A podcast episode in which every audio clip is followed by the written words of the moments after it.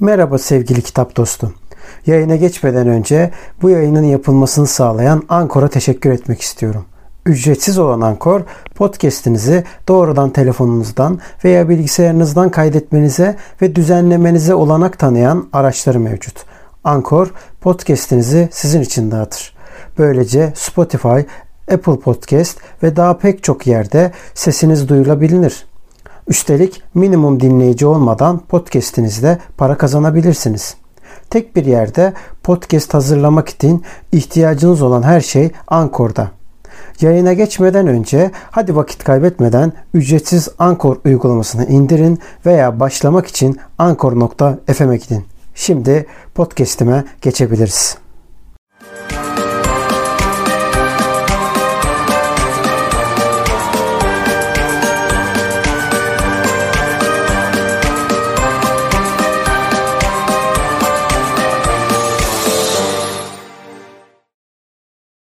Selamlar dostlar. Ben Kitap Dedektifi. Ben Uçan Salyangoz. Bugünkü yayınımızda biraz fantastik karakterlere gireceğiz. Ama aslında gerçekle masalın nasıl iç içe girdiğini ve programın en başından beri yani bizim yaptığımız şu zamana kadar olan içeriklerin en başından beri olan bir şey yapacağız. Masalla gerçeğin, edebiyatın nasıl iç içe geçmiş olduğunu, nasıl güncel olduğunu aslında kanıtlar nitelikte olacak. İki bölüm sürebilir bu. Biraz uzun olabilir. Ancak çok zevk alacağınızı düşünüyoruz. O yüzden de ana başlığımıza geçelim. Ana başlığımız 15. yüzyıl ile 19. yüzyıl arasında masallardan gerçekliğe cadılar. Evet cadıları konuşacağız. Neden çıkmış cadılar? Nasıl olmuş? Ve her zamanki gibi ilk başta podcastlerden de alışkınsınızdır zaten. İlk başta ben bir girizgah yapacağım izninle. Evet izni de aldığımıza göre hanımdan devam edelim. Şimdi öncelikle bir kaynak göstermem gerekiyor. Yeni çıkan bir kitap Gece Savaşları isimli bir kitap. Pinhan yayınlarından çıktı. Ceren Sungur'un aslında YouTube'dan da tanıdığımız Tarih Obası'nın çevirdiği kitap oluyor. Taze bir kitap. İki hafta oldu basılalı. Bizim elimize geçeli de bir hafta oldu. Hemen yayın yapma kararı aldık cadılar üstünden. Ceren Hoca'ya da buradan selam olsun. Çok yoğun çalışıyor kendisi. Çok güzel bir çeviri yapmış ve bu çeviri üzerinden aslında biraz da konuşacağız. Aslında her şey konumuzla da alakalı olarak İtalya'nın kuzey doğusuyla Litvanya arasındaki özel bir bölgede günümüzdeki yansımasından bahsediyorum bir bölgede çıkıyor. Bu kitabın da aslında veri olarak kullandığı 1966 yılında bulduğu bazı kaynaklar üzerinden söylüyor. Bu nedir? aslında Engizisyon mahkemelerinde geçen cadılık üzerindeki hikayeler. Nasıl oluyor cadılık hikayeleri? İlk bir papaza yapılan ihbar sonucunda ve bunun da neticesinde o dönemi savcıları diyelim bizim Türkiye'deki yansıması Osmanlı dönemi olduğu için kadılar diyelim. Onlara yapılan bir ihbar sonucunda başlıyor. Bu ihbarda da bir cadılık hikayesinden, ihbarından yola çıkarak gidiliyor. Ve nihayetinde mahkeme kuruluyor. Mahkemede aslında iki tane ayrı ayrı mahkeme yapılıyor ve bu iki ayrı yapılan mahkemenin neticesinde de bir sonuç ortaya çıkartmaya çalışıyorlar. Aslında meşhur yakılma hikayesinden bahsediyoruz. Cadılar denilince yakılmadan bahsediliyor tabi. Peki bu yakılma hikayesi nasıl baş gösteriyor? Nereden çıkartılmış? Nasıl olmuş? Vesaire. Bunu zaten Uçan Salyangoz anlatacak ama ben kendimle alakalı kısımlar üzerinden söyleyeyim. Araştırmacı Carlo'nun yapmış olduğu, bu kitapta da belirtilen kısımdan ben ilk ilerleyeceğim. Az önce belirttiğim gibi. Burada şöyle bir şey yapıyor. Diyor ki Carlo, diyor Engizisyon mahkeme tutanaklarına bakalım. Ancak bu tutanaklar tabi devlet açısından yazıldığı için, o perspektifle resmi üzerinden yazıldığı için çok da gerçekçi olmayabilir. Yani tam olarak olayı yansıtmayabilir. Zaten bunu defalarca kere tekrarlıyor. Çünkü aslında yararlandığı tutanaklar bunu da ispatlar nitelikte. Dediğimiz gibi bu kitap 1966 yılında yazıldığından dolayı o dönemin gerçekliğine göre olarak yorumlayabiliriz ama değil. Aslında günümüzde de pek bir şey değişmemiş bu konuyla alakalı. Bunu belirteyim. Ama şu anki konumuz kitabın yorumlanmasından ziyade cadılar olduğu için resmi bir belge olarak gece savaşlarını kullanabiliriz. Şimdi kitabı bir kenara bırakaraktan şöyle konuya ufaktan giriş yapmaya başlayayım. Az önce belirttiğim gibi bir ihbarla başlıyor mevzu ve bu ihbarda cadılardan bahsediyor. Diyor ki siz cadısınız. Neden? Çünkü Hristiyanlığı reddeden bazı dini literatürler yaptığınız iddia ediliyor. Doğru mu diyor. O da hayır diyor. Ben diyor cadı değilim asla ve İsa'nın yolunda gidiyorum diyor. Bu sanıktan bahsediyorum. E o zaman diyor bu ihbarlar hakkında ne diyeceksin diyor. Ben diyor aslında Benendanti'yim diyor. Ve Şabatlara gidiyoruz diyor. Ve Şabatlar ne demek diyor. Benendanti ne demek diyor. Benendanti diyor zarla doğan insanlar. Biz diyor seçilmiş insanlarız diyor. Biz bunu seçmiyoruz. Tanrı bizi buna gönderiyor diyor. Ve bu Benendantiler olarak diyor biz siz nasıl diyor askerliğe gitmek zorundaysanız bizim de diyor ismimiz diyor yatarken bile olsa diyor bilmediğimiz kişiler tarafından sesleniliyordu. Bu daha sonra 17. yüzyılda kendi şefleri tarafından seslenildiğini söyleniyor. Zaten mahkemenin geçtiği dönemde az önceki belirttiğim 16. ve 17. yüzyılda zaten kitapta spesifik olarak bu kısımlara değinmiş. Ancak bunun daha eski köklere dayandığı, daha sonraki köklere de gittiği göreceğiz. Zaten birazcık sohbetlerden göreceğiz. E, bu döneme baktığımız zaman bu e, sanık devam ediyor anlatmaya. Diyor ki biz diyor aslında isimle seslenildikten sonra diyor uykumuzdan diyor uyanmadan fiziksel olarak aslında uyanmadan ruhumuz bedenimizden ayrılır yaklaşık bir buçuk iki saat boyunca başka bir boyuta geçer. Aslında bu yönüyle baktığımız zaman bir epilepsi krizine benzetebiliriz. Çünkü diyor ki sanık bana diyor eğer dokunursanız bu ruhun bedenden ayrıldığı sırada diyor ben diyor daha çok rahatsız oluyorum diyor ve diyor ruhum diyor size geri dönemiyor. Bunun neticesinde de diyor ben diyor artık diyor sonsuza dek diyor yani siz beni bırakana kadar diyor devam etmek zorunda kalıyorum. Benim diyor ölüm saatim yani ölüm vaktim ne zaman olursa o zamana kadar ben diyor dünyada dolanmaya devam ediyorum ama bedenime kavuşamıyorum. Siz diyor bana dokundunuz. Hele bir de diyor gömülürsem iyice ne diyor istimanadan çıkıyor diyor. Ve diyor artık diyor ölüm vaktimi bekleyen Tanrı'nın bana diyor lütfettiği diyor yaşama kadar ben diyor devam ediyorum diyor dolanmaya ruhum olarak. İşte bu dolanma da aslında gece savaşçıları oluyor.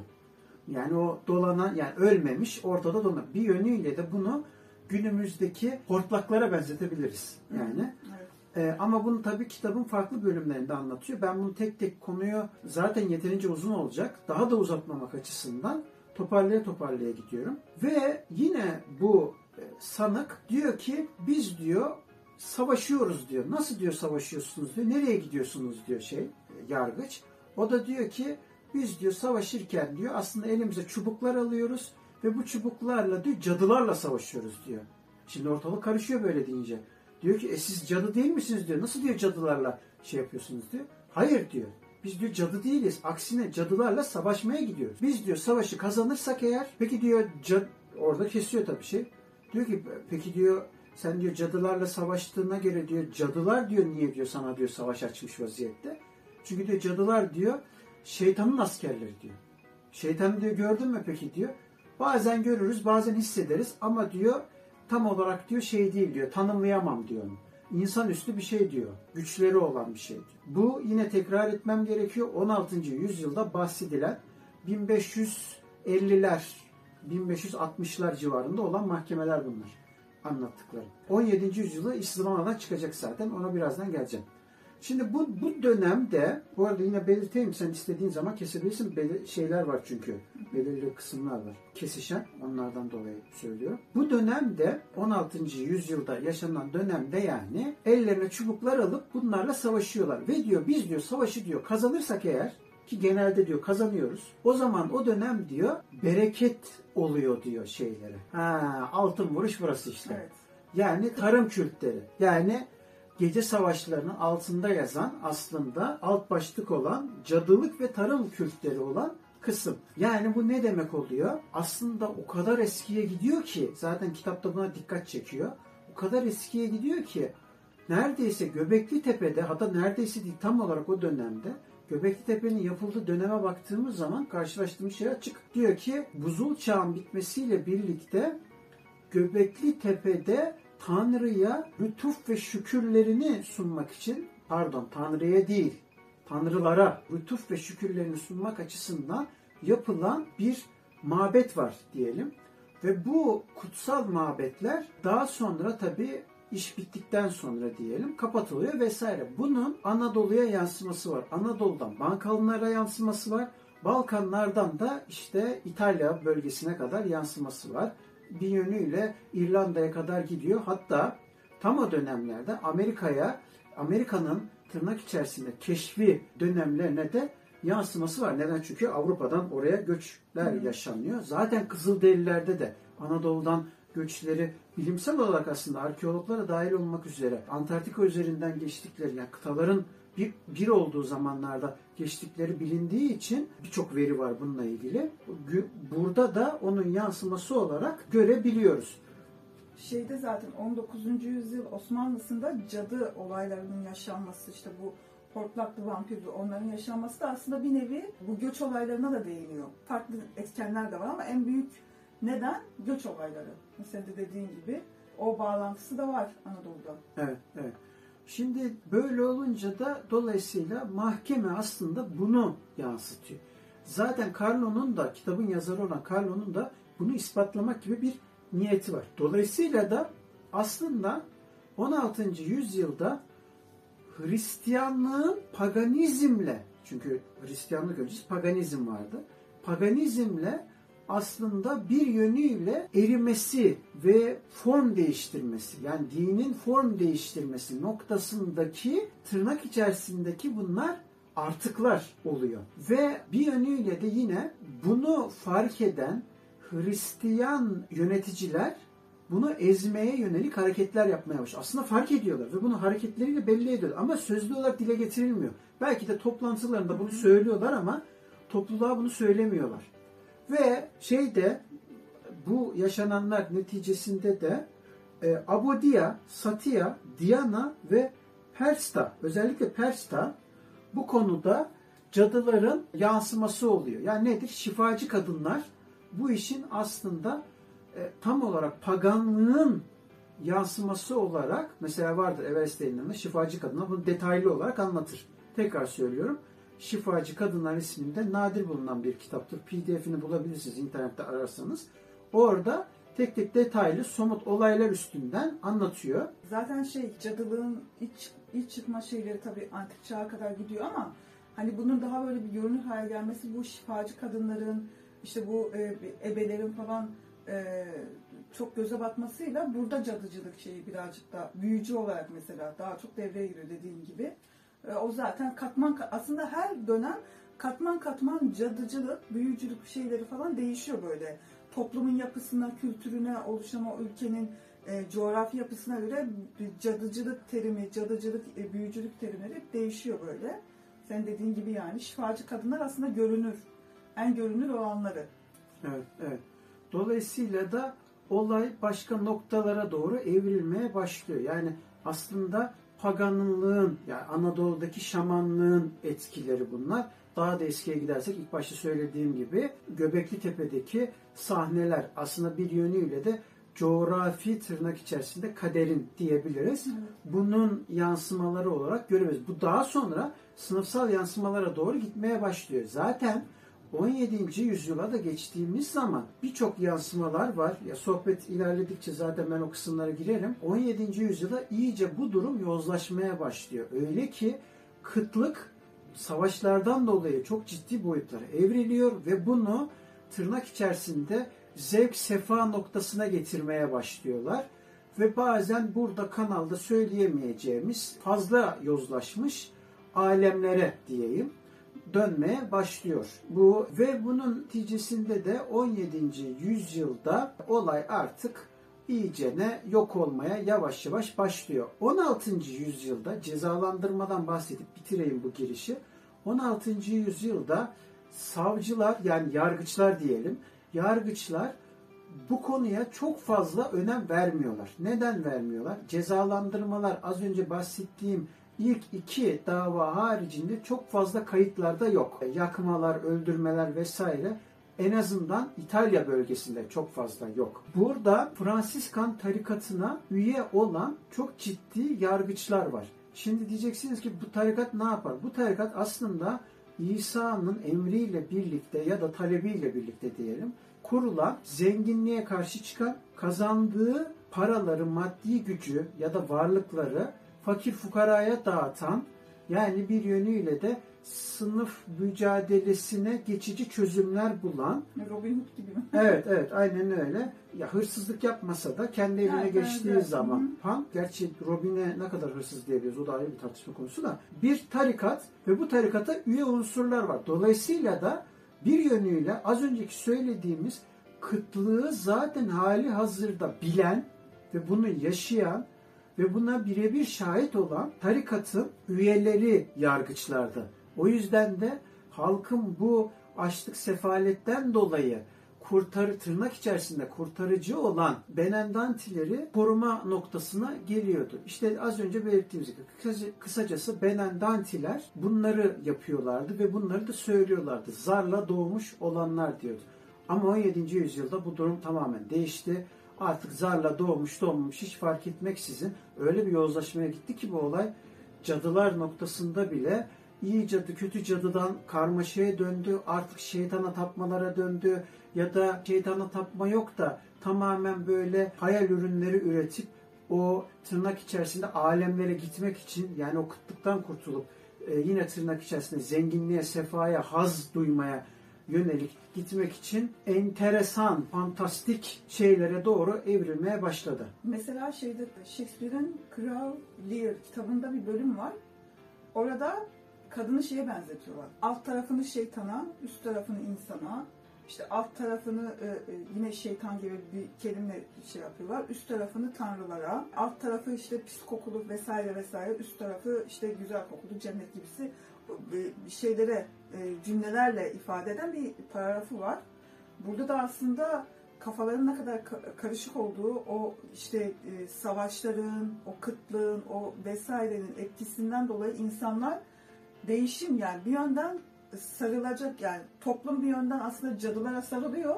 E, toplumu oluşturan o büyük unsurlar da bir yandan toplum cadılara sarılan o toplumun önüne yine cadıları atıyor. Hem psikolojik yönden hem de e, siyasi ve dini yönden e, o yüzyıllar birbiri iç içe girmiş durumda oluyor yani. Evet. Çünkü insanlar bir nevi taşıyacak birisini arıyor. E, bir bazı insanlar da kişisel psikolojik olarak tarikatlar kurmaya başlıyor. Bazıları o tarikatları yıkmak, yıkması gerektiğini düşünüyor. Bazıları bunun üzerinden resim çiziyor, sanat yapıyor, işte yazı yazıyor. Ya o kadar aslında insanın kendisini anlatıyor bir nevi bunların Evet. hepsi. Evet. Ve bunun aslında sınıfsal olduğu çok açık çünkü şehir devletlerinden artık daha birazdan merkezi devlete doğru dönmeye başlıyor. Zaten Evet. o kadar ki Osmanlı'da mesela, mesela Avrupa'da bu kadar çok görülmesinin temel sebebi aslında Avrupa'nın kendi sınıfsal konumu ve kendine has özellikleri. Yani mesela dediğim gibi şehir devletleri var. Anadolu'da şehir devletleri kalmamış artık. Aslında biraz da Osmanlı olduğu için tabi daha tamam yani gittikçe çürüyen bir devletten bahsediyoruz ama buna rağmen bir merkezi otorite var. Üstünü korumaya çalışıyor. Üstünü koruyor evet. Dolayısıyla da bunun yansımaları daha farklı olmaya başlıyor. Ama şeyde Avrupa'da bu durum daha da farklı. Bir de Avrupa'da Rönesans reformun getirdiği dini devrimler, din devrimleri tırnak içerisinde durumları olurken şimdi bizim Anadolu'da böyle bir şey yok.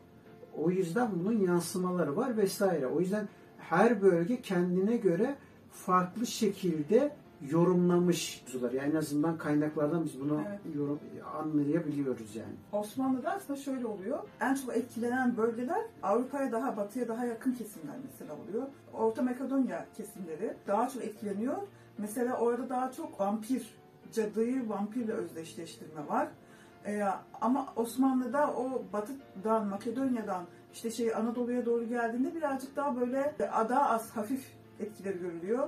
Hortlak, işte mezardan kalkıyor ama yani çok da önemsenmiyor. Kapıları çalıyor en fazla. Aynen en, fazla kapılar Çünkü- çalıyor. Bunun temel sebebi ama şundan dolayı az önceki söylediğimiz merkezi otorite meselesinden dolayı din çok fazla aslında hegemonya içerisinde ama asıl, asıl hegemonya devletin ta kendisi, baskı aygıtlarının ta kendisi yani.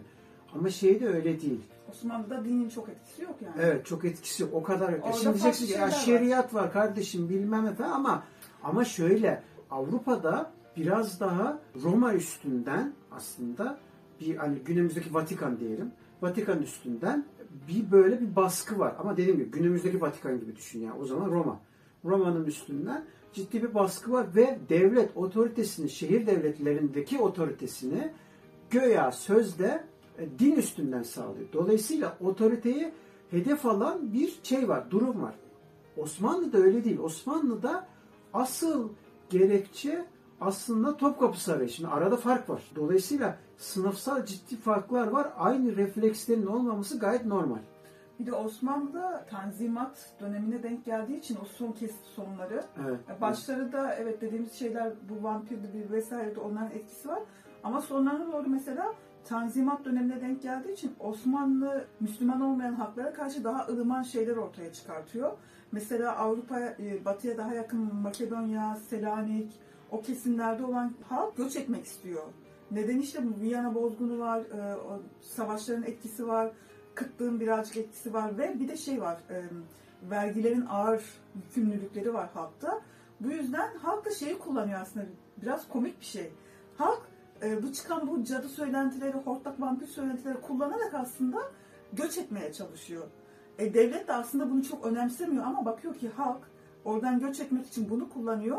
Devlet de o göçü engellemek için aslında bir nevi para da ödeyerek cadı avcılarını ortaya çıkartıyor. Günümüzdeki popüler ismiyle şeye dönüyor olay.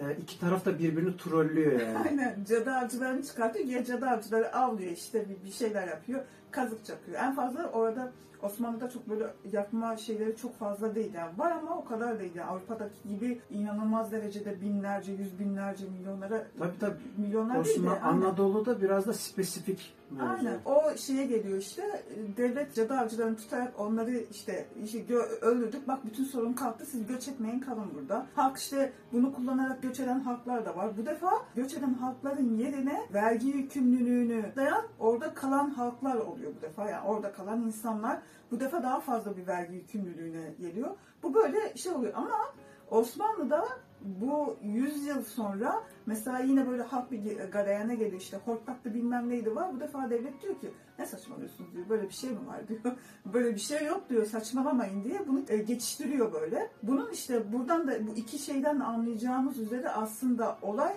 siyasi, politik bir şey. Çünkü halkın göç etmesini istemiyorlar. Çünkü eğer halk göç ederse bir sürü bir şey, yani her şey birbirine girecek. Parçalanma şeyi birazcık daha artacak. Önemlisi vergi. Vergi, evet vergiden alım gücü daha da azalacak. Çünkü halk diyor ki ben verginin daha az olduğu yere giderim, göç ederim diye düşünüyor. E, bu defa o gidenin yerine vergi yükümlülüğü artıyor diyelim üstünde. Böyle bir şey engellemek için o zaman böyle bir şeye başvurulur. Ondan 100 yıl sonra da böyle bir şeyin saçma olduğunu düşünüyor. Çünkü zaten saçma olduğunu düşünüyorlardı bir nevi. Mesela Ebu Suud Efendi var. Halk ona başvuruyor. Bu kadı diyor ki işte işte böyle böyle oldu. Biz göç etmek istiyoruz veya işte buna bir çözüm getirin bir şeyler olsun diye. Ebu Suud bakıyor halkın tepkisi halkın tepkisine bakıyor. Halkın tepkisi çok fazlaysa Aa evet diyor bu evet cadıdır veya işte bu yakılması, kazık çakılması gerekiyor diyor. Mesela yine başka bir olayda böyle gelindiğinde Ebu Suud'a, Ebu Suud bu defa diyor "Aa, böyle bir şey yok diyor. Yani halkın tepkisine göre o anki duruma, o anki o köyün ne bileyim o şehrin o durumuna göre olaylar aynı Ebu Suud'daki gibi değişiyor. Bir öyle bir böyle kararlar veriliyor. Çünkü halkın tepkisine göre yapılıyor bu. Ondan dolayı Osmanlı'daki bu durum birazcık böyle. Bir de dergilere, yazılara yansıyan hali de çok komik. Mesela Diyojen dergisinde bu bir sürü böyle olaylar var. İşte e, Karaferya olayları, Tırnova e, olayları gibi olaylar dergilere komik şekilde yansıyor. Dalgaya alıyorlar. İşte birazcık daha mizaha döküyorlar. Çünkü aslında okumuş kesim biliyor neyin ne olduğunu. Ondan dolayı bunu mizaha vuruyorlar. Hatta Karagöz ve Hacivat'ta bu gündelik olaylar işte bu gündelik şeyden dolayı çıkan olay bu siyasi, politik, dini olaylardan dolayı çıkan şey cadıcı, cadıcılık şeyleri Karagöz ve Hacivat tarafından da mizah bir şekilde yorumlanıyor. Orada da çok komik. Aslında bu cadı olaylarının Osmanlı'daki şeyi hep böyle günlük şeyleri engellemelerinden dolayı olan bir şey. Mesela diyelim ki bir tane adam günlük hayatında çok kötüyse öldükten sonra bunu hortlak olarak Hort diyor, kapıları çalıyor. Aman işte bu geldi. Zaten günlük yaşamında da böyle Şeyde Hacı, Hacivat'la Karagöz'de de şey diyor ya. Kaynanam diyor eğer diyor şeyse diyor ortlaksa diyor ben onu kırtlaklayayım da yakalım diyor onu diyor falan. Gündelik olaylar yani. Evet. Şimdi e, kayınvalideler, gelinler pek farklı düşünüyor diye düşünmüyorum. Evet. Evet, Osmanlı'ya yansıması bu ve bu şekilde. Daha aslında birçok şey var da şu an bizim hani kısa bir şekilde anlatacağımız şey durum böyle. Yani Osmanlı'da Avrupa'daki gibi çılgın bir şekilde yansımaları olmamış. Daha çok gündelik hayatta. Evet işte merkezi Engellemeler, otorite aynen. meselesi. Evet, o, aynen devlet işte göçleri engellemeye çalışıyor. Müslüman olmayan halkı yerinde durdurmaya çalışıyor. Evet. Onlara karşı o tanzimat döneminin yaptığı yeniliklerle onu böyle onları memnun etmeye çalışıyor. Birazcık o devirde dönüyor. Ama tabii ki ilk yansımaları 16. yüzyıldan başlıyor Osmanlı'ya da yansımaya. Daha do- doğrusu batıdan doğru, doğru yansımaya. Kitap dedektifinin de anlattığı gibi aslında cadıcılığın başlangıcı birazcık antik çağa denk geliyor antik çağdan günümüze doğru bir böyle bir cadı büyücülük şeyiyle cadıcılık bir arada böyle ak devam ediyor. Şimdi aslında Avrupa'da büyücü yapma olayları 3. yüzyılda e, başlıyor.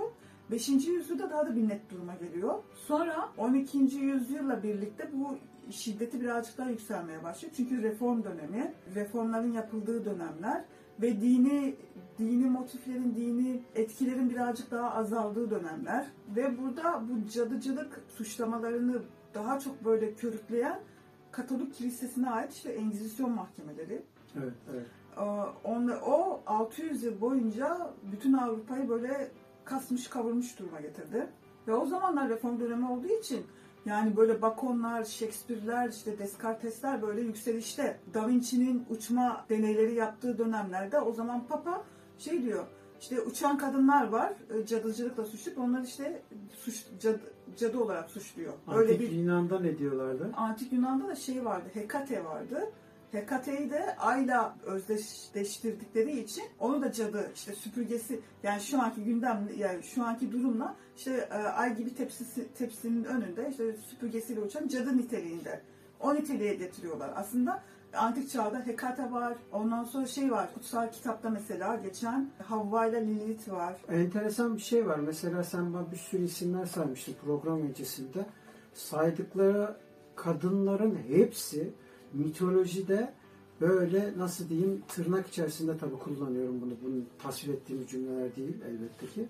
Ee, işte işveliymiş efendim, cilveliymiş efendim. İşte erkeği yoldan çıkartıyormuş efendim. Mesela Hazreti Yahya ile olan bir sahne var mesela. Yahya'yı yoldan çıkartıyor falan böyle. Yahya işte etkileniyor falan. Yok işte mesela az önceki söylediğin e, Havva'dan önce olan mevzuda da öyle. Ce, o kadar ki Cebrail geliyor. Cebrail bile ikna edemiyor. Çünkü işte yok kıskançlık krizine girmiş, kaçmış gitmiş falan filan. Ve bir sürü hikaye falan. Sürekli böyle bir kadın mesela Afrodit mesela. Aşk tanrısıymış da ortalığı karıştırıyormuş da vesaire.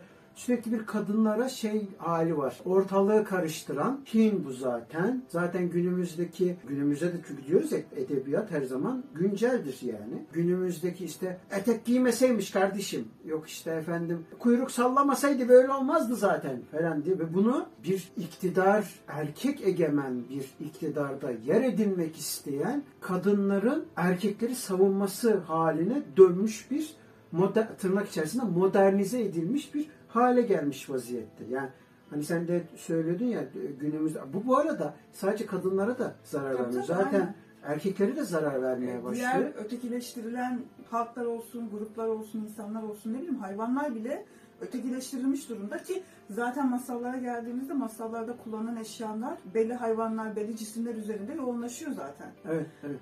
Bu senin dediğin şeyler aslında antik çağdan ve belki de daha öncesinden gelen şeyler. Mesela antik çağda kadın her zaman şeydir, baştan çıkarıcı. Bu baştan çıkarıcı kadın zamanla farklı farklı evrelerde yine baştan çıkarıcı ama tabii bu birazcık daha ön plana gelmiyor. Mesela antik çağdaki kadın tasviri işte ne arasında geçiyor? Kadın kız, baba arası. E, işte kadın başka bir erkek arasında. Bu birazcık daha ileri boyut ve bunu burada anlatmaya gerek yok zaten.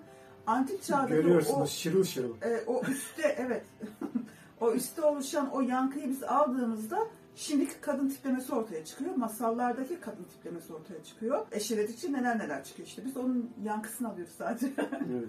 Öyle şimdi bu antik çağdan Hekate'ydi, işte e, Tevrat'ta geçen Adem'le şey Havva ile Lilith'i gibi e, şey var. Bir de bir şey daha vardı. Bu Trakya'da mesela şey Kate'den bahsettik. Antik çağda işte mesela Hesiodos'un yapıtına, Homeros'un yapıtına, birçok böyle antik çağdaki yazarın veya düşünürün hikayelerine, yazıtlarına çıkmış bu durum.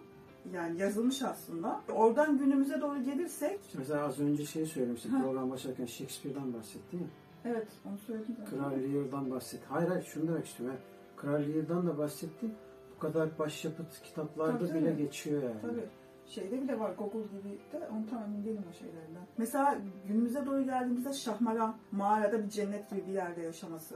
Şahmaran örneği verilebilir buna. Günümüz cadılarını bir nevi tasvir ediyor. Ben burada yine kitaba referansla gece savaşlarına girmek istiyorum. Gece savaşlarında şöyle bir durum var. İnsanlar Benendanti olarak 16. yüzyıldan bahsediyorum. Hep beraber aslında dediğim gibi bir Şabat ayinine gidiyorlar. Bu Şabat ayini birazcık açmak istiyorum. Şöyle ki az önce hani biraz da konuyu çıtlattım diyeyim. Mevsimlerle alakalı olarak dört mevsim oruçları var. Nedir bu dört mevsim oruçları? Aslında şöyle modernize edebiliriz. Dört mevsim olsun diye yani bereket devam etsin diye bir şükür orucu gibi üç gün tutulan, belirli zamanlarda üçer gün tutulan bir şey, bir oruç türü. Hristiyanlıkta var bu. Ve bu yönüyle de aslında az önceki ilk başta söylediğim işte Nevruz, nedir o, İdilgadil olabilir.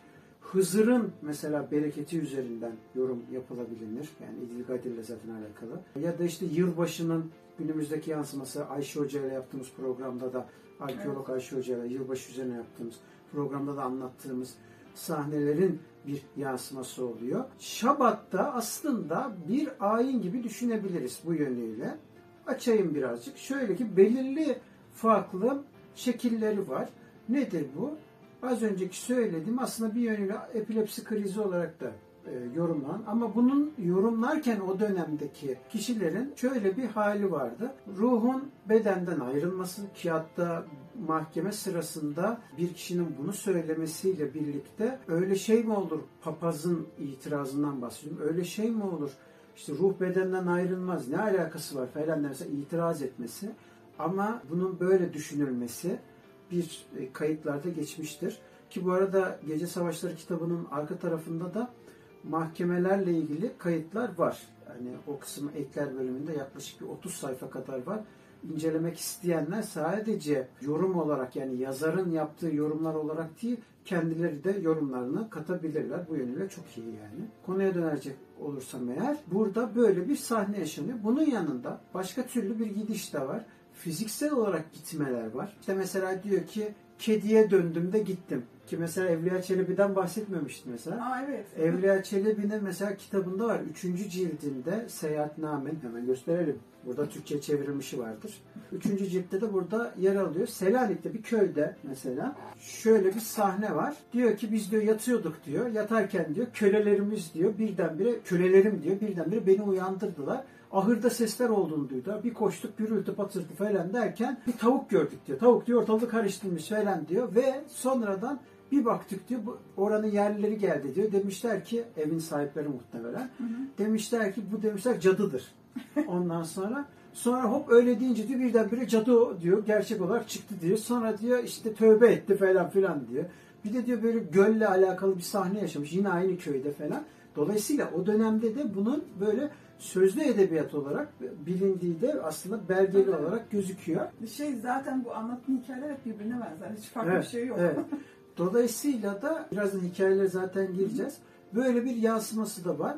Bunun yanında fiziksel olarak değişmeyip tamamen fiziksel olarak bir canlının üstüne atlayıp bazen tavuğun yani az önce ne dedik tavuğa dönüşüyor. Bu sefer tavuğa dönüşmüyor. Tavuğun üstüne atlayıp gidenler var.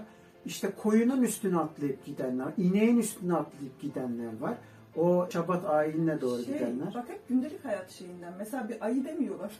Evet. Ne bileyim bir domuz demiyorlar ve yani geyik demiyorlar. Hep böyle etrafında o gördükleri o alışık oldukları o hayvan, alışık oldukları bitkiler, alışık oldukları hava durumu bile Yani etkiliyor. Zaman yani, materyalist yani. Evet. Çünkü insanlar yaşadıkları üzerinden hikayeleri kuruyorlar. Mesela burada bir tane dipnot geçeyim hemen. Serdar Hoca ile yaptığımız, Serdar Kulak'la yaptığımız mesela görme engellerle alakalı bir yayınımız vardı. O yayında daha doğrusu sadece görme engelliler değil, engelliler hakkında vardı. Kendisi görme engelli olduğu için bunun üstünden yapıyordu. Onun soramazsın bir videosu vardı. O videoda konuşma sırasında onun da rüya gördüğünü, rüyaları da kendi yaşadıkları üstünden gördüğünü, mesela metrobüs kullandığını falan söylüyor. Metrobüsü görmemiş nasıl yapılıyor falan diyor. Ben diyor seslerini falan bildiğim için diyor kafamda diyor onun üstünden diyor. Tabii diyor canlandığı için bilinçaltımda bunun üstünden yaptım diyor. Bundan diyor çıktı diyor. Aslında bir yönüyle de bunun işte Evet, evet. yansıması yani. Dolayısıyla da gece savaşlarında da böyle yani fiziksel olarak gitme hatta bir mahkeme kaydı var yine. Bu mahkeme kaydında diyor ki ben diyor bir tane diyor şeyle karşılaştım diyor. Diyor ki Çabat'ta katıldığını iddia et. Ee, mahkemede soruyor. Sen diyor ne olarak katıldın diyor. Ben diyor işte zarlı doğdum diyor. Ondan dolayı falan diyor. Peki bu zar ne diyor? Zarı kimse tarif edemiyor. Nasıl olduğunu tarif edemiyor. Sadece bazen böyle bir iki defa kayıtlarda zarı teslim ettiğini mahkemeye falan dair bir şeyler var. Ama bu zarın ne olduğuna dair hiçbir bilgi yok. Benim aklıma direkt şey geldi. Anne karnında zarla doğarsın ya. Olabilir, olabilir. Zarla doğdu Zarla diyorsa doğdu. belki Aynen. bak doğru, doğru evet. Şu anda şey yaptı. Sen Doğru. şimdi eve tutulu bir şey deyince direkt benim Ama içime- verdiğini falan söylüyor mesela böyle bir şey veriyormuş falan. Annen Metafor sana öyle dedi. Annen sana onu dedi falan diyor mesela. Ya da annem bana dedi ne olduğunu bilmiyorum. Çağırdıkları zaman gitmek zorundayım. Kendimi tutamıyorum falan diye mesela şeyler söylüyor falan. Bu ama muhtemelen o dediğinle tırnak içerisindeki haz, hali. haz haline ya da ne bileyim işte bir günümüzdeki şekliyle yorumlanırsa fantazi düşkünlüğü diyebilirsin falan. Ya şöyle bir şey, toplumda o anki yapmak zorunda olunan veya yapmak istenilen şeyin açıklanabilmesi için bazı şeylerin bu şekilde meşrulaştırılması için Tabii yani tabii tabii. bu şekilde anlatılması gerekiyor. E yani çünkü halk farklı bir şekilde anlamıyor galiba. Evet. Başka türlü anlatılamaz çünkü o zaman da kadın her zaman için tutu, tukaka yapılan şey, birey olarak görülüyor. Evet, evet, evet. Dolayısıyla da bunun üstünden şey yapılıyor. Sonra e, çoban da diyor ki sen diyor kimi diyor şey yapıyorsun tanıyorsun diye soruyorlar mahkemede. O da diyor ki işte ben bir tane şefim var diyor. O şefi diyor tanıyorum. Başka kimseyi tanımıyorum diyor. Ondan sonra sonra şefi getirin diyorlar. Şef geliyor. Göya şefleri olan. O da diyor ki biz diyor Ovada diyor tanıştık diyor. Ben diyor çobanım diyor. Ovada tanıştık. Ve ona sordum. Üç defa sordum. O da kabul etti diyor. Üç. Önemli. Evet. Üç defa sordum diyor. O diyor kabul etti diyor. Ve sonunda diyor birlikte diyor koyuna atladık diyor. Onun söylediği gibi diyor horoza ya da tavuğun üstüne atlayıp gitmedik diyor. Ama koyuna atladık. Koyunla birlikte gittik diyor araziye diyor. Bir iki saat diyor takılıp diyor geri döndük diyor falan. Yani başka mesela bunun başka yansımaları var. İtiraflar geliyor. Çoğu kişi itiraf ediyor. Diyor ki ben diyor sevmiyordum diyor komşumu diyor. Senin de söylediğin mesela bir tane sahne vardı. Yayın öncesi konuştuğumuz. Sevmiyordum diyor komşumu diyor. Hemen ona diyor bunu söyledim ki diyor duyduklarım üzerinden diyor. Bunun öyle olduğuna dair hiçbir şahidim yok. Ya da mesela akli melekelerinde sıkıntı var. Bundan dolayı hiç iş yapamadığı için köle olmuş. Ve bu kölelikten dolayı çevresindeki insanlar onunla dalga geçip ya ne olacak ki diyor işte o diyor öyledir diyor. Mesela cadıdır o diyor. Mesela ve başlangıçta dediğimiz gibi cadılarla Benandantenleri mesela hep bir tutuyorlar. Daha sonra bunları ayırmaya başlıyorlar. Ama sonra tırnak içerisinde yaşamın getirdiği o az önceki söylediğimiz koşullar neticesinde Benandante ile cadı gerçekten bir oluyor artık. Yani gerçek anlamda bir oluyor ve zaten en sonunda dediğimiz gibi yok oluyor, gidiyor. Yani bu şekilde birçok şekilde form değiştire değiştire değiştire değiştire günümüze kadar bazı yansımalar var ama günümüze kalan belki Şabat ayinleri diyebileceğimiz günümüze kalan en iki tane şey var. Bir yılbaşı, iki aslında Nevruz diyebiliriz. Belki de İdil Gadil'i koyabiliriz işine. O da belki. Yani çünkü çok fazla yayılmıyor. Günümüz, gün geçtikçe o azaldı azaldı. Şu anda son demleri diye düşünüyorum. Hmm.